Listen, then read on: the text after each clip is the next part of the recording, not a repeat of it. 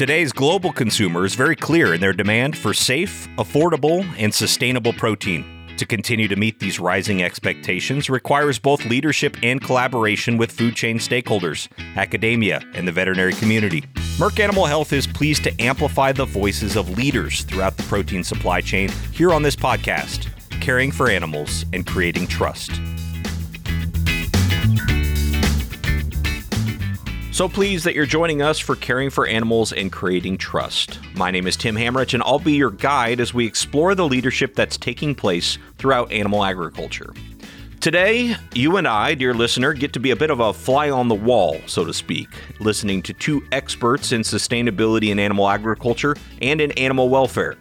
In this episode, we cover the importance of listening and bringing all stakeholders to the table when it comes to sustainability also some hot button animal welfare issues, and what sustainability looks like across all of the animal agriculture value chains. Featured in today's episode is a familiar voice to you regular podcast listeners, Dr. Angela Baysinger. I am the animal welfare lead for North America for Merck Animal Health. I'm on the veterinary and consumer affairs team at Merck Animal Health, and we focus on everybody from producers to retail and food service in being able to talk about issues and discussions across the food chain, as well as we do also delve into working with the veterinary side of the world and then consumer side of the world. So we kind of try to piece the entire food chain together. Joining Angela is OSI Group Senior Vice President and Chief Sustainability Officer Nicole Johnson Hoffman. I'm Nicole Johnson Hoffman. I'm a senior vice president at OSI Group, which is a further processor of primarily meat products. Uh, we sell our products around the world to um, the world's biggest brands, including um, the world's biggest quick service restaurant operators. I'm also our company's chief sustainability officer. And in that capacity, I've also served as the president of the Global Roundtable for Sustainable Beef and the U.S. Roundtable for Sustainable Beef, and I've been active in the roundtables for sustainable beef in Europe and in Canada, and also um, working on sustainability roundtables in Asia and Australia. Those sustainability roundtables she just mentioned are a great launching off point for today's discussion. Nicole provides a little bit more of a background on these programs. Sure, the beef sustainability roundtables came into being because a group of people who I think showed a lot of foresight understood that you can't uh, mandate practices or dictate practices to beef producers around the world. Um, and there needs to be a multi stakeholder collaborative approach taken in order to improve beef sustainability um, and do that in ways that work for everybody. So, the, the Global Roundtable for Sustainable Beef is over 10 years old.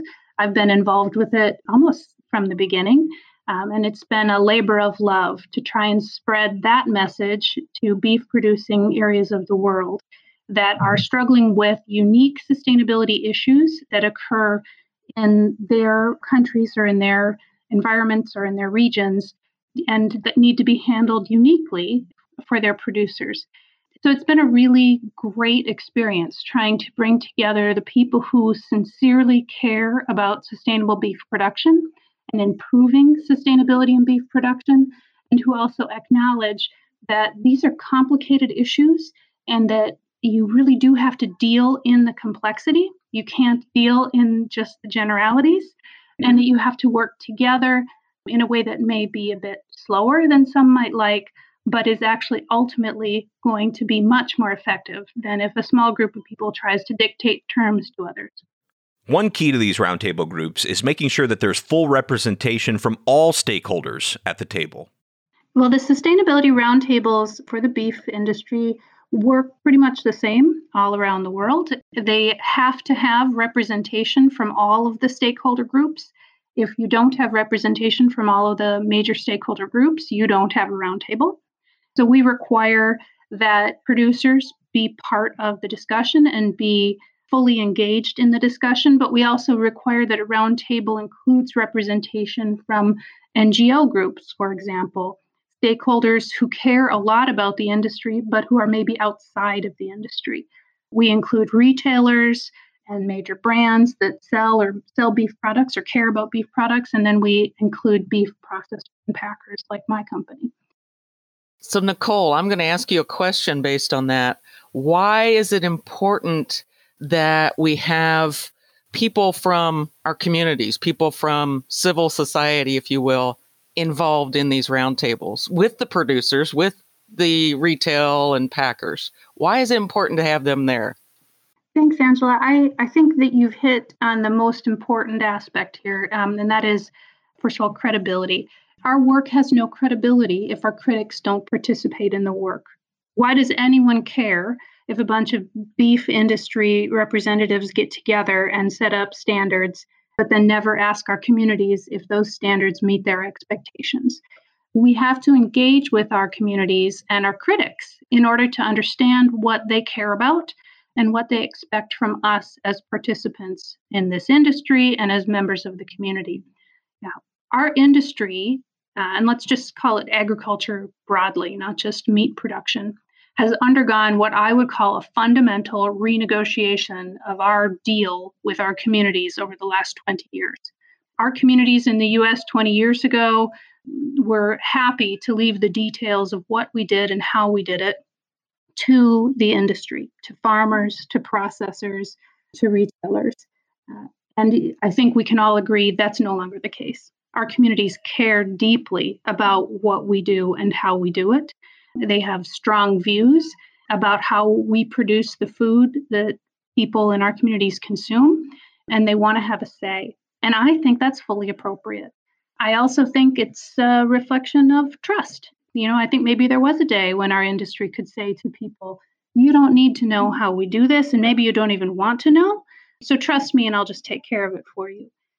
Trust me, and I'll take care of it for you no longer carries today. We have got to be transparent. We have got to engage in a two way conversation, and we have to be open to feedback on the decisions that we make. So we have to take constructive criticism based on our neighbors you know, people from our local community, what they don't maybe don't understand about agriculture, we need to be able to listen, and that's the key word, listen, and then make a connection with them before we can gain their trust. Mm. Because a lot of times in agriculture, generally, we will take a very science based approach and very defensive approach and projecting into 2021 and beyond, I think everybody is starting to realize we need to step back and listen and then figure out how we can meet as you know Nicole was saying our community's expectations. That doesn't always mean we're going to implement everything they think they want, but we have to at least sit there, think about it, consider it, and figure out what is going to work with our livestock operations and meet what they expect of us.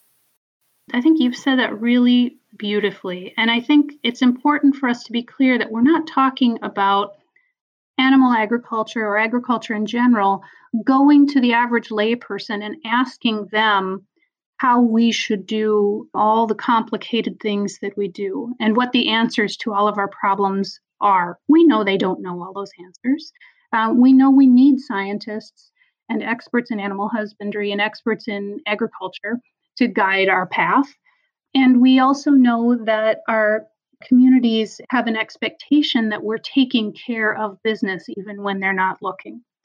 So while we're asking for a dialogue and while we're welcoming this request for more transparency improving our listening skills when our communities do express opinions about how we do what we do, we're also actively seeking out the issues in our own supply chains and are proactively addressing them. We're not waiting for consumers to discover our problems.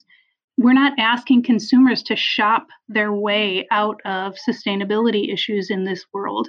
Consumers don't have to do that. It's my job to make sure that I'm addressing the sustainability problems and challenges in my own supply chain. Hopefully, when consumers come to me or when stakeholders come to me and say, hey, we've got a question about how you are addressing this particular issue in your supply chain, I will be able to say, oh, I'm glad you asked. I've done the work. I know what that issue is. Here's how we're looking at it. Here are the changes we're planning to make, or the changes we have made. Um, maybe sometimes, though, I'll say, wow, that's not an issue I knew about. Let me go back and do my work. And I'll come back to you with, you know, next steps and further thoughts. So, you know, there's two concepts here that I want to make really clear. One is that we're open and transparent and we're engaged in a dialogue. Two is that we're also taking responsibility for proactively addressing our own problems that we know are there or that we're discovering and aren't waiting for someone else to supply those answers. An important component to sustainability in animal agriculture is, of course, animal welfare. And maybe a good place to dive into that topic is the recent feed yard animal welfare audit conducted by the National Cattlemen's Beef Association, or NCBA. It happened earlier this year, and it is basically a audit that they have modeled after the BQA Plus program. So it's basically going through all the different requirements that producers currently go through when they get BQA certified.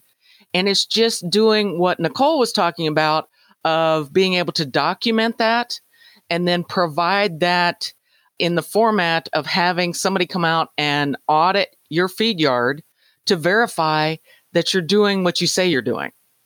It's not unlike the programs in the other species, like the swine industry has done the PQA plus program that eventually evolved into the common swine industry audit that is done across all the age ranges of swine production.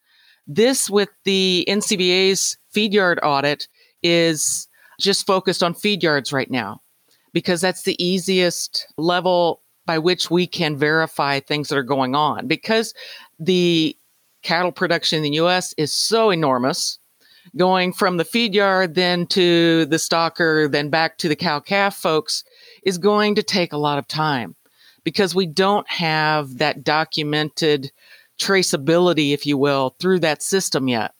And I know there's there's a lot of discussions for pros and cons for doing that, but it's one of those steps that, as Nicole said, is incremental and will happen over time. Angela, I just want to really celebrate this step forward from the NCBA. You know, there's a great theory of change management that says you know, when you need to change, you don't start with what all the things that aren't working. You don't start with sort of the biggest problems and say, let's try and uh, get a, a complete reversal of some negative situation. You start by looking for what works.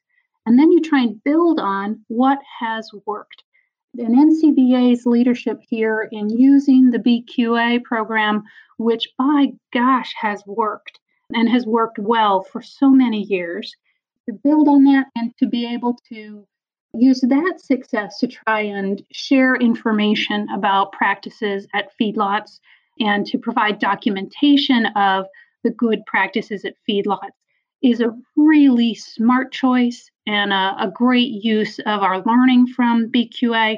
And I'm just, I'm delighted to see it. The independent American beef producer is a gift to the world in terms of producing the highest quality protein you can imagine, you know, in, in amazing efficiencies and food safety and animal welfare. So, uh, yeah, it's for sure different among the different species, and that's okay. Angela and I were laughing as we were talking yesterday about how sustainability is work for grown-ups. It's work for serious people, serious people who are willing to delve into detail and who are willing to deal with the real complexities of agriculture and who aren't looking for easy answers or slogans or catchphrases. And you don't have to be at the goal. Wherever you're at currently, and producers do this naturally. They look at how they can improve all the time because that's part of the efficiency of what they do. You know, if they take care of their animals, that's going to provide to their bottom line of producing more and better. And that's just part of what producers do. Now it's just making sure that you can tell your story of what you're doing and document it unfortunately, paperwork is part of life, no matter what segment of agriculture you're in. Well, paperwork crosses all segments of agriculture, and, and so do really all of these topics. They're not just unique to beef. Sustainability and animal welfare are also very relevant in all animal ag industries. On the swine and poultry side, of course, they have their sustainability roundtables as well. Poultry has their poultry and egg sustainability roundtable that I'm in the animal welfare part of that, of course. And there's the International Poultry Welfare Alliance that is working hand in hand with the Roundtable for Poultry and Egg to come up with standards by which the poultry industry can measure and show their progress around welfare issues.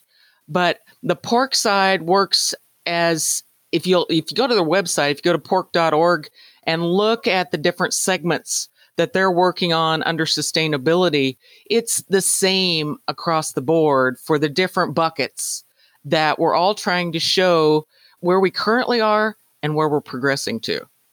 From an animal welfare perspective, I guess we could delve into now some of the hot button topics or focuses that we have within the species groups that uh, I know there's a lot of discussion on right now. Some of those around dairy are going to be lameness. Some of the swine issues, of course, continue to be gestation stalls and the length of time at which those bred sows can be in those stalls or those individual pens. And poultry side, it's going to be the discussion now is a lot around slow growing broilers over the very fast growing broilers that we currently have in commercial farms. Yeah, I think that you've really hit on some of the biggest issues of the day in animal welfare. I think one of the challenges that we struggle with is that marketing can be the enemy of animal welfare advancement. When we have companies that hit upon a particular animal husbandry practice that they either think is bad and they want to claim that you know none of the animals in their own supply chain have been subject to that practice or um, a particular practice that they think is good and they want to make marketing claims around that we end up in not great places. We end up in decisions that are driven by marketers and are not necessarily driven by what is best for the animal and maybe don't take into account economic realities for farmers or community standards in the particular communities in which the animals are being raised. An example of that would be the slow growing broilers, because that's the hot topic right now of if you want to change the genetics of the poultry industry to slow growing, that takes you know more time, more space, and more food because they're living longer and consuming more protein and, you know, that's the big discussion with some of the latest research that's come out around slow growing broilers. Yeah, there are sure aspects to genetics, like slow growing breeds of broilers, that are interesting and that might capture the imagination um, or capture the interest of stakeholders. I don't want to belittle that interest. I think it comes from a great place. These are important questions to be discussed and worked through but we also have to be honest with our stakeholders about the trade offs. So if it takes a bird twice as long to come to market weight, it's possible that that may have some good animal welfare benefits. You know, that would have to be documented. We'd need to understand the science around that. But it's possible. I mean, that may be the case. But there will certainly be environmental and other sustainability trade offs if every animal has to grow twice as long before they're brought to market weight. So, like I say, these are topics for intelligent conversation, for people to come together with transparency and honesty, and a willingness to work through the tricky stuff. I also care a lot about farm families. And sometimes, you know, we make changes to how we want animals housed, for example, when we are working in animal agriculture.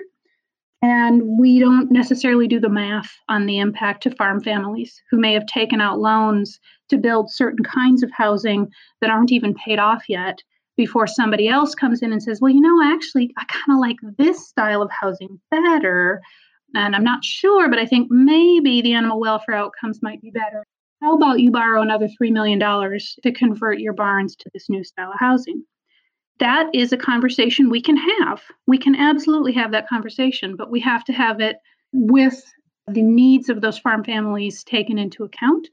And there have to be questions asked about how they're going to finance that, what the impacts on their families will be if we make this change, and then what is the outcome for the animal welfare, and how significant is it? So I love these conversations. I welcome them, but they do need to be had by grown-ups, and they don't want to be driven by marketing claims or, you know, cute commercials on the internet. That is not a great way to make choices. Impact so many people and so many animals. Yeah, part of sustainability is the farmers, the producers as well. We want to sustain them as well as all the other buckets within the sustainability picture. I think, you know, let's talk a little bit about farm communities and let's talk specifically about the US. I will offer my personal opinion and that is that farm communities are the backbone of the US. I grew up in one in uh, rural Minnesota. I've lived in them in different parts of the country in the US. I know how important agriculture and animal agriculture is to those communities. I want those communities to continue to thrive. I want the people to be able to stay there, raise their kids there, and engage in the work that they do that helps feed the world that matters to me. And so we need to take them into account when we work on sustainability issues. I'm not saying their needs come first, but I'm saying they're absolutely one of the needs that needs to get considered and discussed. Absolutely. And I I was raised on a swine cow calf and the family had poultry both layers and and broilers and I had sheep for my FFA project. So overall, I am probably so biased toward the producer side that in my day to day job, I know I'm typically looking at things from that perspective. And it's taken me a long time personally to set back and say, okay, I have to understand what the community thinks of the things that we do in agriculture. I have to set back and try to be open minded to understand what their requests are and what how they view what I do every day because that's important. I need to make sure that my ethical decisions every day may not match what theirs are, but I need to be able to listen and try to match, to find that connection so that what I do to help producers out in the field, what producers do every day to supply protein, you know, to the community, we're doing the right thing. And and animal welfare is just my mode of trying to do that. And I think going forward in the future, we're going to have to be patient, be persistent, and be ready to evolve. And we're not always going to like that. human beings need to be accepting of change. And that's never going to, this is corny, but that's never going to change. So, yeah, we need to embrace the community. And you'll notice that Nicole and I are using the word community instead of the consumer because they are our community. They're not just somebody out there to buy our product. They're people that we should generally care about what they think about.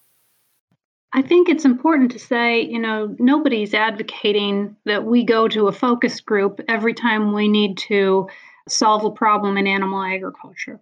Animal husbandry is complicated and hard and is the life's work of some very, very smart people.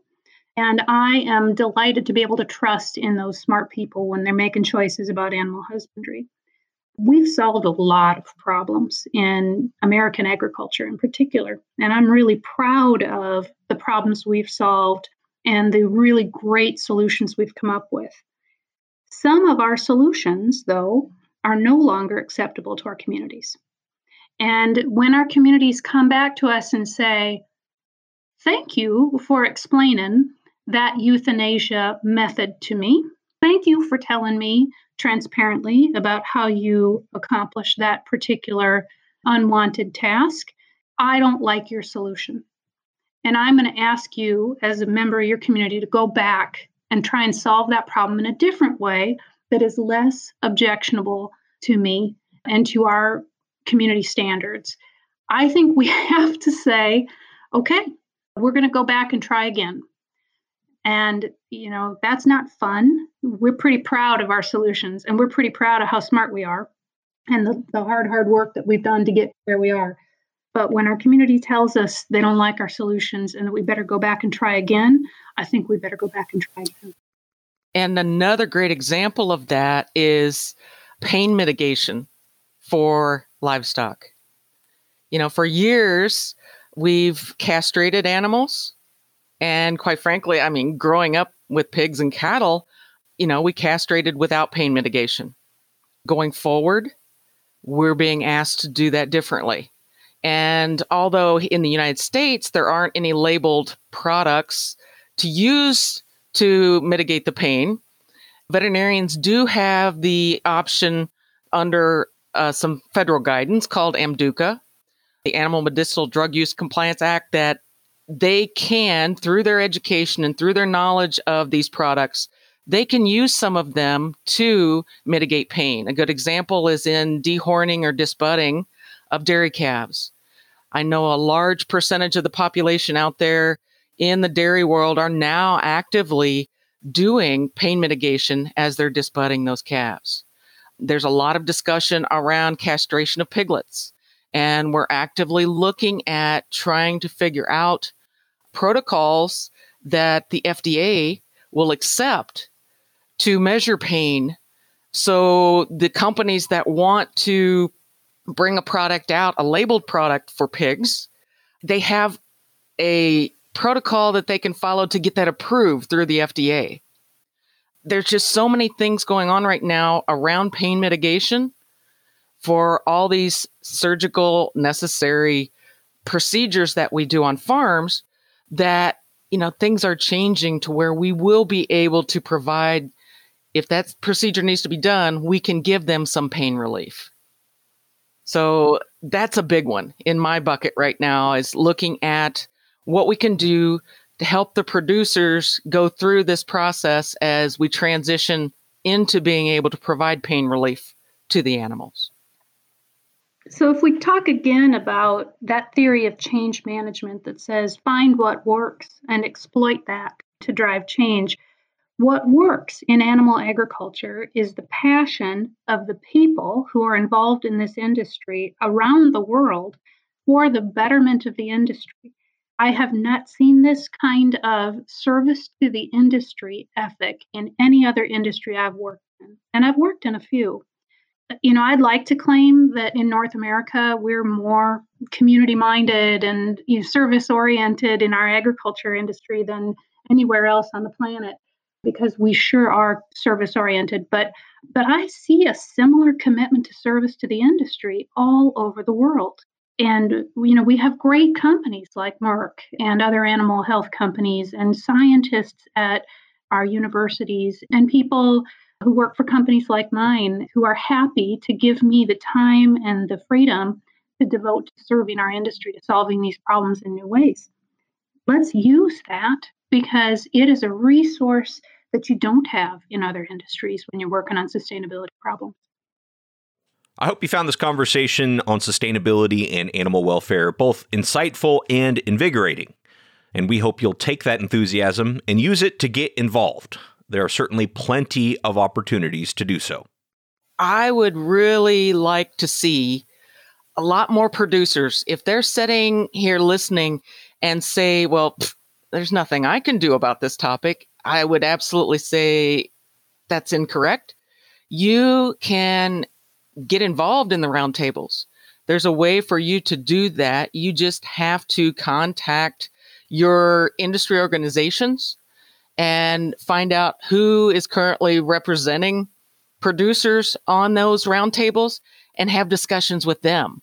or actively volunteer to be involved.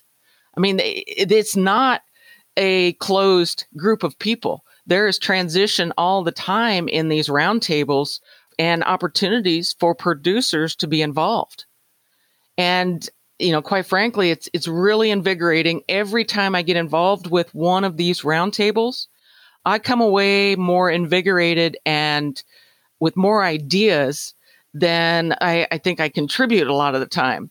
But they just need to become part of the discussion. If I can help get you plugged in in these places, I will do so. Just uh, give me a call. I really want to second what Angela said. We have some really powerful, effective, action oriented groups around the world working on the sustainability challenges in animal agriculture. And I would urge anybody who has an interest in this topic, whether you're a producer or a processor or um, somebody who works in an allied industry or an NGO or is you know, just a community member and stakeholder and who cares about these issues, find the group that already exists that's working on what you care about in your part of the world with the species or species that you care about. I would also ask companies and organizations that are concerned about sustainability in agriculture and in animal agriculture to resist the temptation to form your own groups. We still see uh, groups that discover sustainability issues and decide that they are going to be the ones who convene a brand new group to solve beef sustainability. And bless them. I love the passion, I love the interest, but we do not need more disparate, competing voices trying to speak to, let's say, beef producers in North America about sustainability. That just makes their lives that much harder anybody who cares about sustainability and real progress, please find one of these powerful action oriented groups that already exists and lend your voice and your money to these efforts. I think that's how we're going to drive real change. Find one that's working and support that. Resist the temptation to reinvent and to put your own particular brand and stamp on. Well, thank you so much to Dr. Angela Baysinger and Nicole Johnson Hoffman for bringing this important conversation to the industry. If you want more information about any of the groups referenced, we have some links in the show notes to this episode that you should be sure to check out. We appreciate you tuning in for Caring for Animals and Creating Trust. Make sure that you're subscribed to the show on your favorite podcast player. You should be able to find us on all of them iTunes, Spotify, Stitcher, etc. We'll be back very soon with more examples of leadership in animal agriculture.